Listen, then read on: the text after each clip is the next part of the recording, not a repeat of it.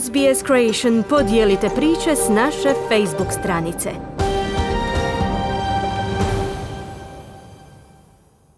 Nastavljamo sportskim vijestima. Kolo prije kraja sezone 2021-2022 Hrvatska je u Dinamu dobila starog novog prvaka. Drugi Hajduk, treći Osijeka, četvrta Rijeka. Javlja Željko Kovačević.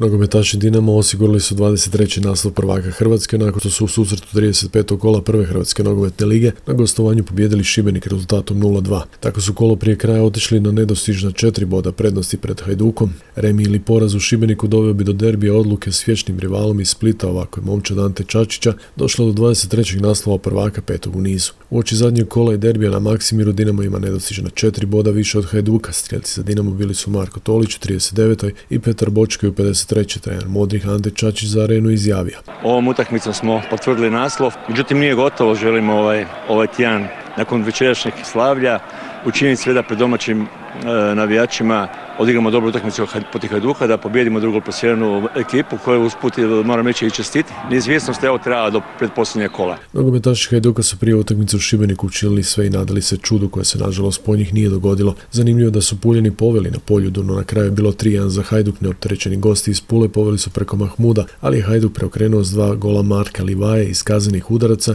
da bi konačan rezultat postao Filip Krovinović koji je za Hrvatski radio rekao. Ubili smo je, nije bilo lako, naravno nitko nije ni rekao da će biti lako, bili smo svjesni toga. Najbitnije su na kraju tri boda, kako je, tako je. Idemo dalje, stvarno smo jedna velika klapa, rekao sam, živimo jedni za druge i mislim da nas čekaju velike stvari.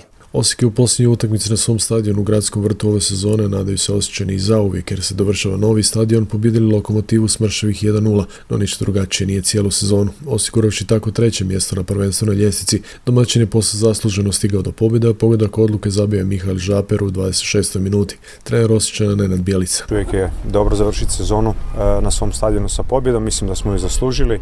Prvo polovreme bili bitno bolji od protivnika, drugo polovreme smo gledali malo izjednačeniju utakmicu. Nogometaši Slaven Belupa i Rijeke su u susretu pred posljednjih 35. kola prve Hrvatske nogometne lige odigrali 2-2. Gosti su poveli golom Obregona u 49. Domaću su preokrenuli s dva pogotka veterana Ivana Krestanovića, jedan iz 11 terca, da bi konačnih 2-2 postavio Andrija Vukičević u 79. minuti. Uvijek Bojan Zoran Zekić, trener Slavena. Prvo moram reći da utakmica bila zaista odlična, drugo moram reći da sam ljut ko pas, jer u ovakvoj utakmici imaš jedan jedini problem, a to su ubačaj sa strane i pričaš o tome prije utakmice, pa pričaš o tome za, na polovremenu, pa onda staviš iza sa pet da bi spriječio to sve i onda dobiješ dva gola kakav dobiješ.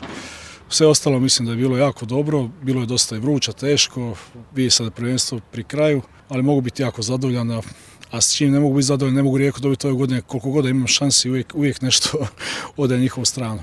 Rijeka će tako biti četvrta, u drugoj ligi se priprema povratak u prvu napraviti Varaždin. Nogometaši Varaždina u 28. kolu druge Hrvatske nogometne lige napravili su možda i ključni korak prema povratku u prvu. Pobjegli su Rudažu, jedinoj prijetnji u toj borbi na četiri boda. Do kraja sezone su ostala još samo dva kola. Ni 32 godine poslije u kolektivnom sjećanju Hrvata nije zaboravljena Bobanova reakcija na igralištu na tadašnjeg milicajca. Ta utakmica 13. svibnja 1990. većini je početak kasnijih tragičnih događaja, ali izvojevane slobode kroz domovinski rat. Izgrili su započeli kada su srpski huligani pod vodstvom ratnog zločinca Željka Raždjatovića Arkana počeli uništavati južnu tribinu, a potom i napali gledatelje. Tadašnja milicija nije reagirala pa su bedlu bojsi srušili ogradu na sjeveru i utrčali u travnje gdje je nastao kaos. Milicija je uzvratila upotrijebivši pendreke u sveopćem medežu dok se većina igrača oba sastava povukla slačionice, tadašnji kapetan Dinama Zvonimir Boban je krenuo braniti navijača. Boban se za hrvatski radio prisjetio. Ja mogu samo da se sjećam tog događaja, događaja s ponosom jer e, reagiralo se ljudski na jednu veliku nepravdu koja je trajala dugo, dugo godina.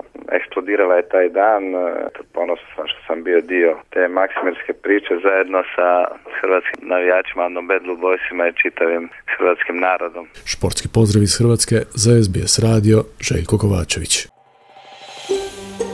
Želite čuti još ovakvih tema?